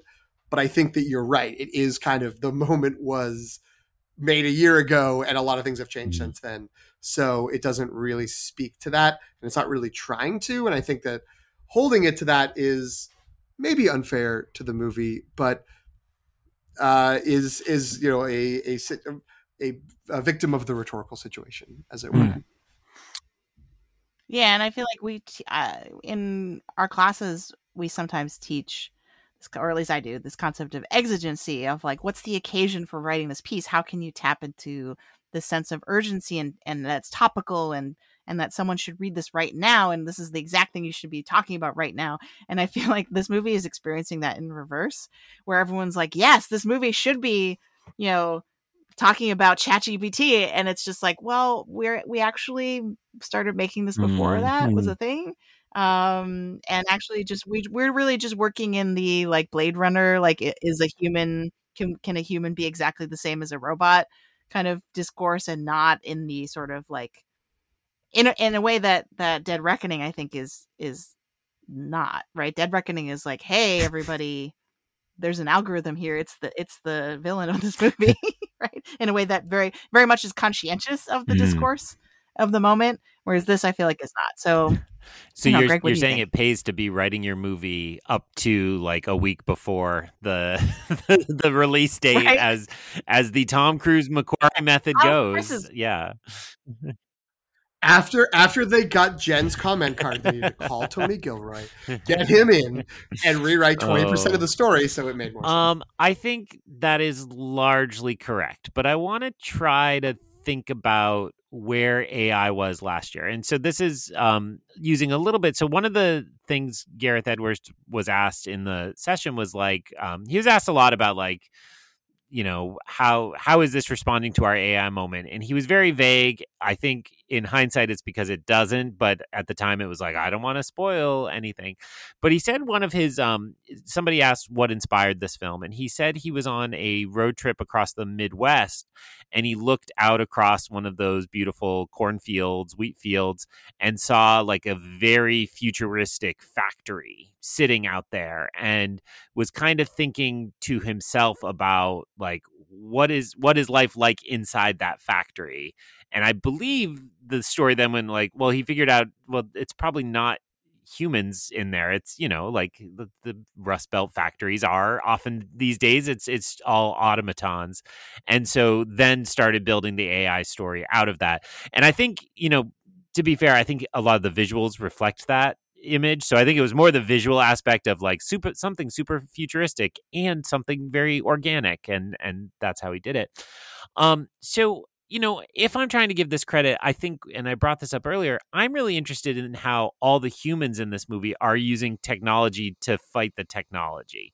And we have um, mm. the prostheses that I, I already mentioned that aren't really remarked upon, but are clearly shown many times. Like it's a, a part of his character.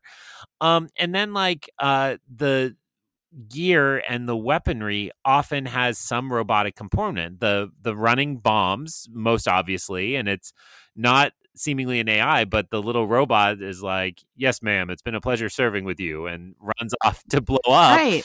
And uh, even in the initial raid on Alfie's base, um, there's like a woman who takes what seems like some kind of forklift and holds off the police by like activating this forklift gun machine thing.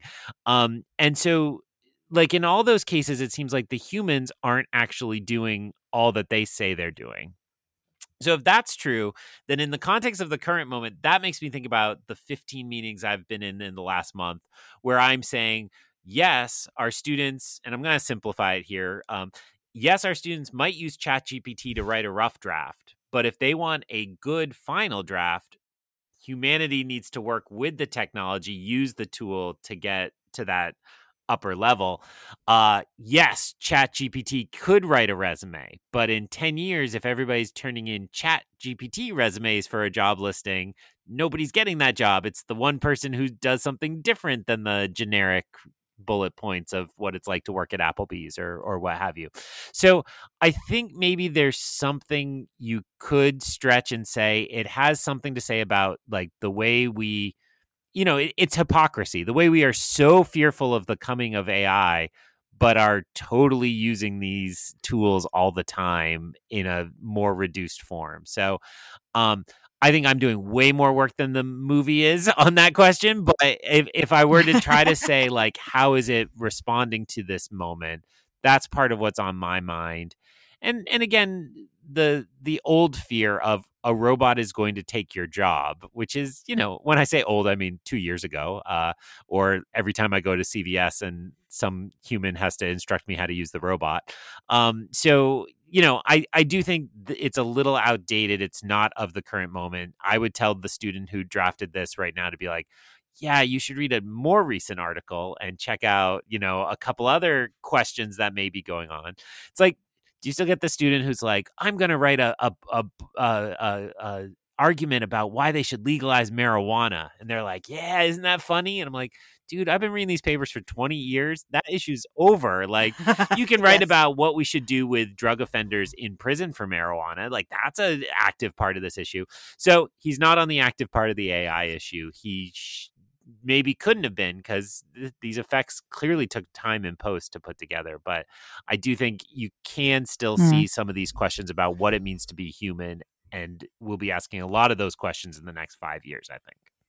I agree. To add one uh, more movie detail and a uh, another uh, anecdote uh, and anecdata point uh, to to what you're saying there, Greg, is uh, I think the at the end of the movie when they uh, uh, Alfie finds the the Maya to put the uh, the memory the USB stick in, uh, so we can have the eh, decently uh, emotional reunion between Maya and and Joshua. Like the whole thing is that on Nomad, the big American you know three trillion dollar ship that's designed to hunt down and eradicate all AI on the planet they have got a whole bunch of AI stored up. Like uh, they've got a bunch of empty robots ready and waiting to go because America, you know, the American military leadership is not actually afraid of this. They have just mm. created, uh, or you know, they they reacted and again. It's not it's sort of explained enough or really dug into, but it's sort of like somebody screwed up somewhere, and they're like, "Well, we found an enemy, so we're going to uh, we're, we're gonna we're gonna target that enemy and and eradicate them. Uh, but we're gonna use all the good stuff that we can, even though we've got the whole public on our side of hating this enemy. So, you know, that's another sort of component there. But again, I think that's more of a, a post 9 11 story mm. than it is an AI, uh, uh, you know, wrestling thing, which is feels almost antiquated. I did see someone note of like, oh, so the terrorist insurgents take over a commercial airline and fly it into a big building that's a symbol of uh, the America's military might, and they blow it up. Those are our heroes. like, good job, uh, good job, the creator.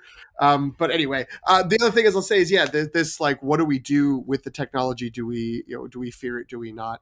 Uh, I have heard people in the context of the you know, uh, faculty governance of USC who were like, we're really got to figure out how to find and and punish the people who are using this who then within a minute or two will talk about using ChatGPT for departmental memos or uh, you know the things that they think of, of like well this isn't important. This is the busy work of my life. And it's like yeah they think your papers are busy work too. Like that's why the students are doing this. They don't think mm-hmm. it's important to actually do it. Like it's kind of on you to make it seem important. So uh, so yeah I, I think we may the three of us may be on a similar page of you know this is not a thing that's going to rise up and and destroy us. It's just a tool and a tool that may be used as a, a, cudgel to hurt people and divide people and take things away by those who are like great i can get more benefit from uh, the, the shortcuts that will arise from this and i don't need to maybe use all of my my resources up here at the top of the pyramid. Uh, and there's again some of that could be seen in this movie but like greg said i think that's a lot of mm. audience work to sort of mm. try to take this thing that is of uh, situations context a few years ago and put it in this new ai context where it's not really trying to exist it just happened to coincide with it yeah and i feel like there is still a pretty big chasm in discourse between sort of like immediate concerns about generative AI right now, sort of the like the stuff that both of you were just talking about, and sort of like a farther and more theoretical anxiety about sort of like the singularity or you know this movie mentions like mm. evolution mm. right that ai being part of and being part of human evolution or something like that right and so i feel like this movie is very much concerned with the latter right of like if we keep using AI as a tool and as a subservient tool, right? Because like that's in the before times in the movie that they show, you get the implication that it's like, and they, and it's in that in that that reel at the beginning where it's like they were our servants, they were our law enforcement, they were like they did everything for us, right? In this very kind of idyllic way, and then you know, and then it's like, well, eh, because there wasn't any thoughtfulness put into that, once they became sentient, right? Which is a big if, right? Like in our world, not not nearly as many people are worried about AI becoming sentient and therefore human and deserving of human rights. Like that's a must still very much, I think, to my understanding, a very theoretical argument, right? Um, of like if that happened and and when, like as opposed to when. Um, but I feel like yeah, this movie is very stuck inside of sort of like older concerns about AI that are kind of more abstract of like well if they became more like humans how would we treat them and like how could we really tell if they were just programming or if they actually did have emotions like these are conversations i've had with my students um after like there's like an npr i can't remember what the show is but they did a whole thing about furbies and they did like an experiment with kids where they had to like hold a barbie upside down for a certain amount of time and then they had to hold a furby upside down and the idea was that the kids got very upset mm. When the Furby started acting like distressed, but the Barbie they were just like flip flopping around, and they're like, "Yeah, whatever, it's not a person." Like, um, so so it's like, yeah, the idea of like simulation being more of and our reaction to it and our emotions evoked by it being more of the issue than the technology itself and what's going on with the technology uh, internally, uh, I think is is that definitely sort of like seems more wrapped mm. up in this movie than like all the stuff that you the more immediate concerns that that you were both just talking about. Um, does that make it a bad movie? Mm. No. right? Uh, but I do think that's going to bear on the success of the movie overall, is that people are yearning for something more immediate and nuanced about now, uh, and they're this movie's just not going to be able to give it to them. And I also think it, it somewhat ties into. I'm not just trying to segue to the next thing on the document about the question of how original is it, because we do keep we and and others keep being like, "Oh, this is great! It's an original science fiction movie because it's not tied to an intellectual property or some sort of pre-existing story uh, that's out there but it's not very original because it's drawing from all these earlier narratives. It's it's you know the unkind way of to call it say derivative, um, uh, you know a pastiche maybe. Uh, but I think that the that kind of pastiche element the fact that we keep, or at least I keep coming back to another movie, another yeah. way in which it ties to some, you know, it's a parallel to another story, another movie that's already out there, I think is maybe part of what stops it from even having the real potential of meeting the moment about AI is because it's so busy looking back on Platoon, Terminator, Avatar, Blade Runner, uh, Ghost in the Shell, like all these things that are out there that it's kind of picking through. That there's not really a lot of space for, you know, really thinking about well, like, but what could this actually mean in the in the present tense? You know, the present of reality. It's more about like, here's a cool story. It makes a lot of sense. It's like here's a cool story based on an, an image I saw once and it popped uh, into my head. I, I thought of a bunch of things. Uh, how could I mine the things that I mm-hmm. like to sort of tell my version of that story, which is a totally cool way to create fiction. Uh, but I think that, you know, I, I, guess all this is to go around to, as an answer to your original question, I do think it's sort of being uh, maybe unfairly burdened with the moment in which it's coming out. I would add to all those thoughts with also, I think it suffers because we are after Mandalorian and after The Last of Us and all these other lone wolf and cub narratives oh, that, yeah. you know, are inspired by literally the same thing, but got here much sooner. And I think the story grates on us a little bit because we've had so much of this lately. Um, and maybe it's all Pedro Pascal's fault. That kind of sounds like who I'm blaming, but uh, you know, uh, the storytellers who are are saying this stuff or who are creating this stuff. Um, so I think that's why it will never feel truly original, despite like. You know, it, it used to be enough to take something. I mean, what is Star Wars but Hidden Fortress and turned into space? And you would think, oh, I'm going to tell this story and put it in an AI kind of world I've made up, and it should be feel a little more original, but I think the kind of basic premise is just too familiar at this point and and in the nerd circles on top of that, right? Like we can all be excited for original sci-fi, but it's like, oh, if we've been consuming these things, I'm saying this as if I've watched The Last of Us. Uh uh Last of Us? Yeah, I didn't watch that show. Uh, so uh What? But it's like it's just that. Good show, good game. so we maybe need some fresh stories to rip off for a cycle, right? We need to alternate between things, but I think that's working against it. It feeling really original.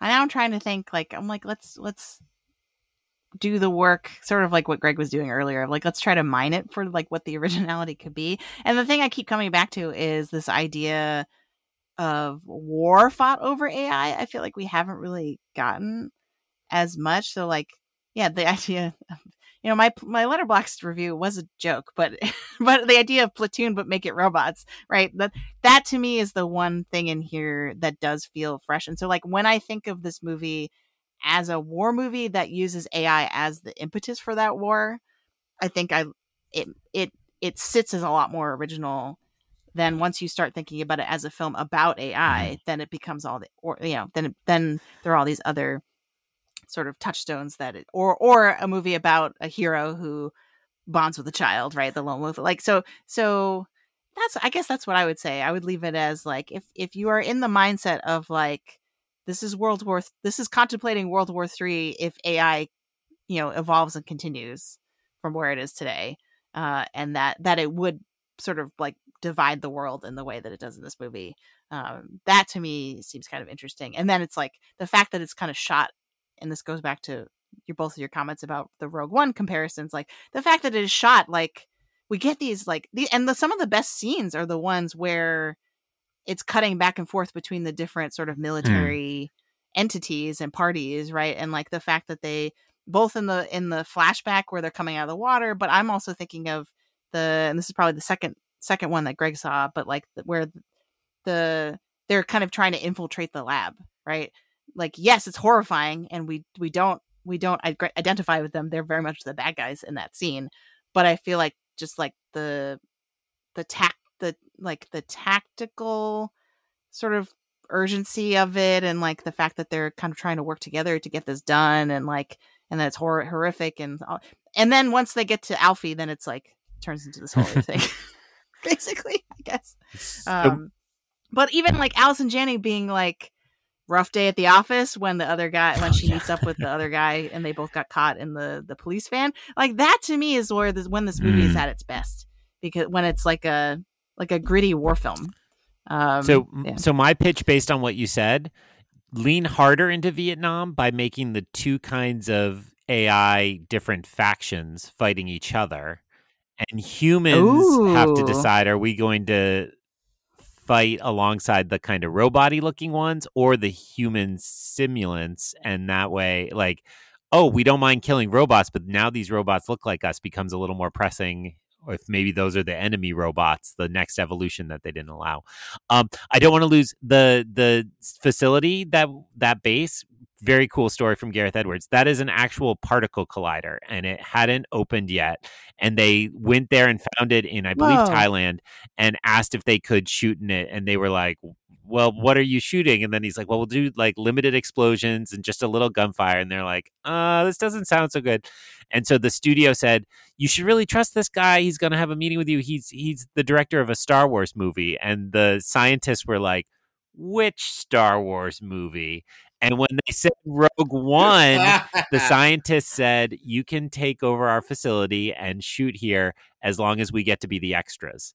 And so almost all the scientists you see in wow. there are actual Thai scientists or, or whichever country it was in. Uh, apologies for forgetting. Uh, but I just love that it was like Rogue One well, was cool of... enough to get in. so. yeah, yeah. We we keep keep saying Vietnam War and I think that's still very much true. Like you know, uh, especially when they're like in villages and stuff like that. But the mo from what I could tell, anytime they're speaking an Asian language, mm. it's Thai. So, um, and I know that as someone who doesn't actually speak Thai, but grew up listening to a lot of it, and so I can recognize the sounds of it as compared to like Vietnamese or something like that. So, so that I thought was weird too. I was like, wait a minute, like, is this a pan Southeast Asian mm. move? Like, what is the? I, am like, I'm reading too much into it. It's just because the probably because they filmed it there.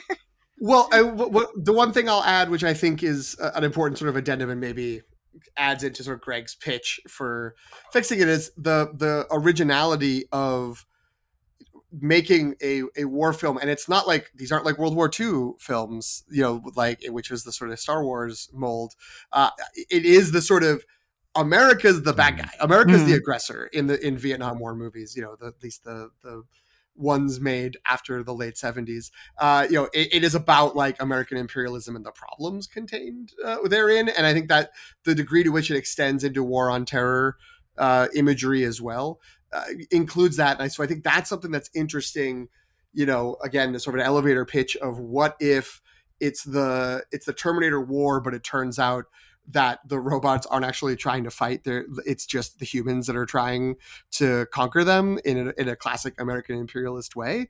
That's, I think, the undercurrent that they're going for mm. that hmm. the most interesting. But again, maybe doesn't fully doesn't fully come to fruition. But I think looking at it from that perspective makes it potentially interesting. I do want to see Greg's version of it, though, where it's robot versus. I robot. think you just pitched the yeah. sequel to this movie. I don't know. Even though I deeply appreciated that the movie uh, d- didn't end with a clear mm. sequel setup. I did yeah. think for oh, a minute true. it was going to, um, but instead it was like, no, this had an ending, and you know the story will continue, but it doesn't feel like come back in two years and you'll see the next. Right, Alfie will yeah. return. Right. In, dot, dot, dot. in the creator too. Um, all right, uh, this will probably be pretty short, and I know we want to wrap up. So Oscars watch. Does this have any prospects at all? I sort of had flagged VFX maybe cinematography just because Greig Fraser's won before and there's no Dune. I think VFX for sure. Uh, I think that like there is a hole there. Uh, we were talking about it in our preview episode where, where, I think I was like Dungeons and Dragons, which I would love for that to get nominated for visual effects, but I don't think it's you know li- likely. Whereas I think the fact this was such a small budget, as Greg was saying, it, it has this real sort of ILM stamp of approval. They're mm. so proud of it uh, that I think it, it could get the energy momentum to come out of the nomination field to to make it to the the words. yeah, there's a started- narrative there, right? There's a narrative of like, look what you can do on such a small budget. Yeah. And I've already saw saw an article of Gareth Edwards being like, the internet has so much mis- misinformation about how I shot this movie.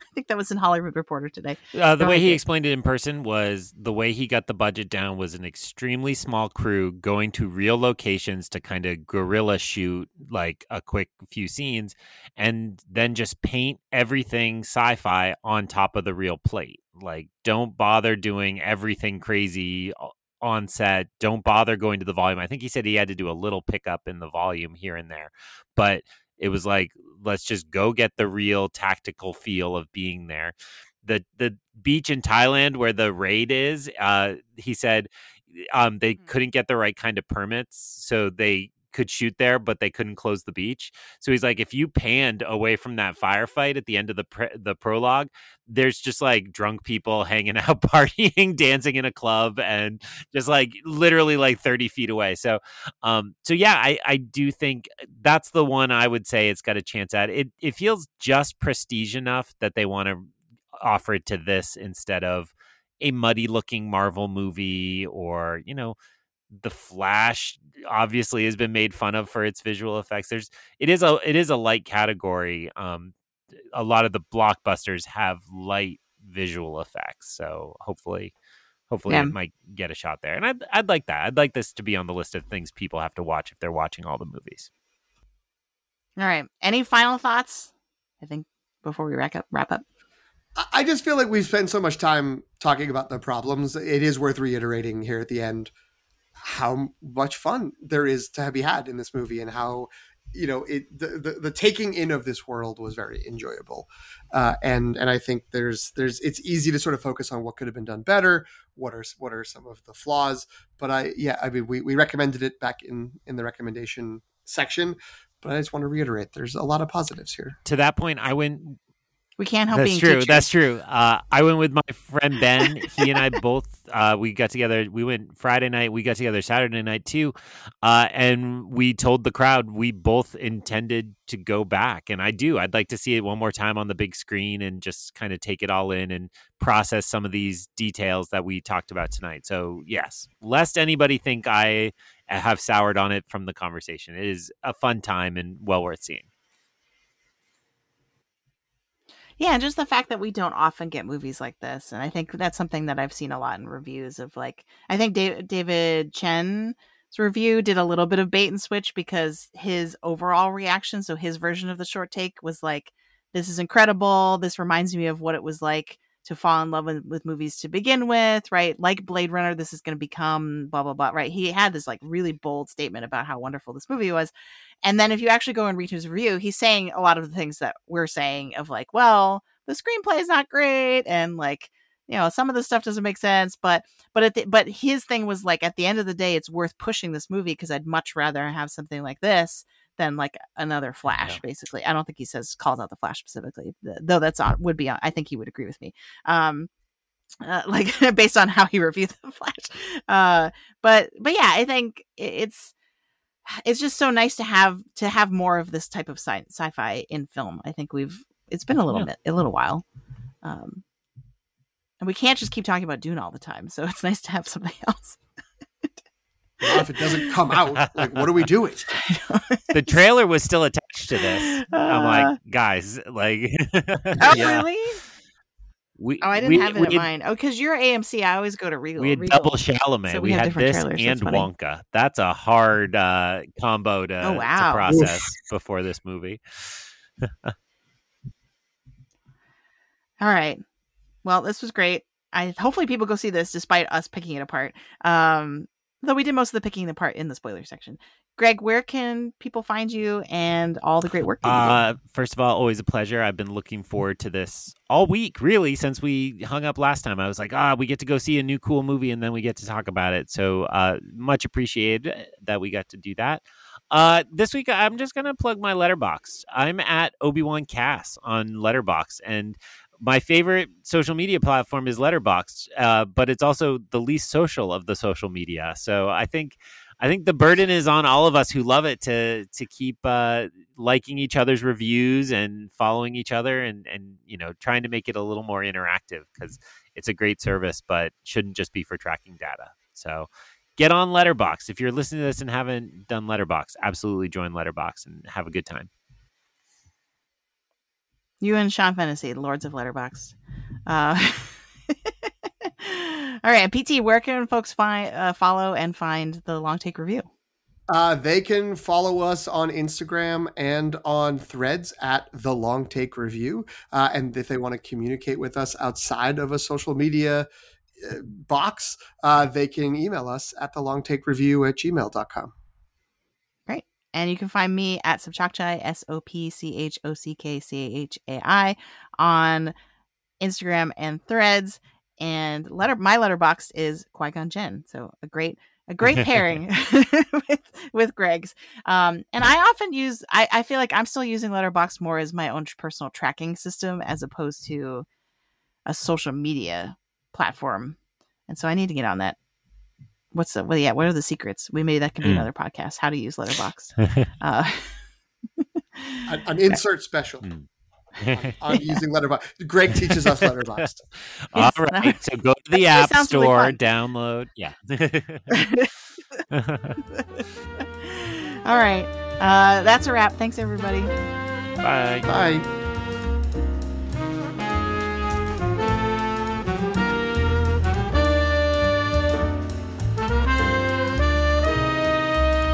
For listening.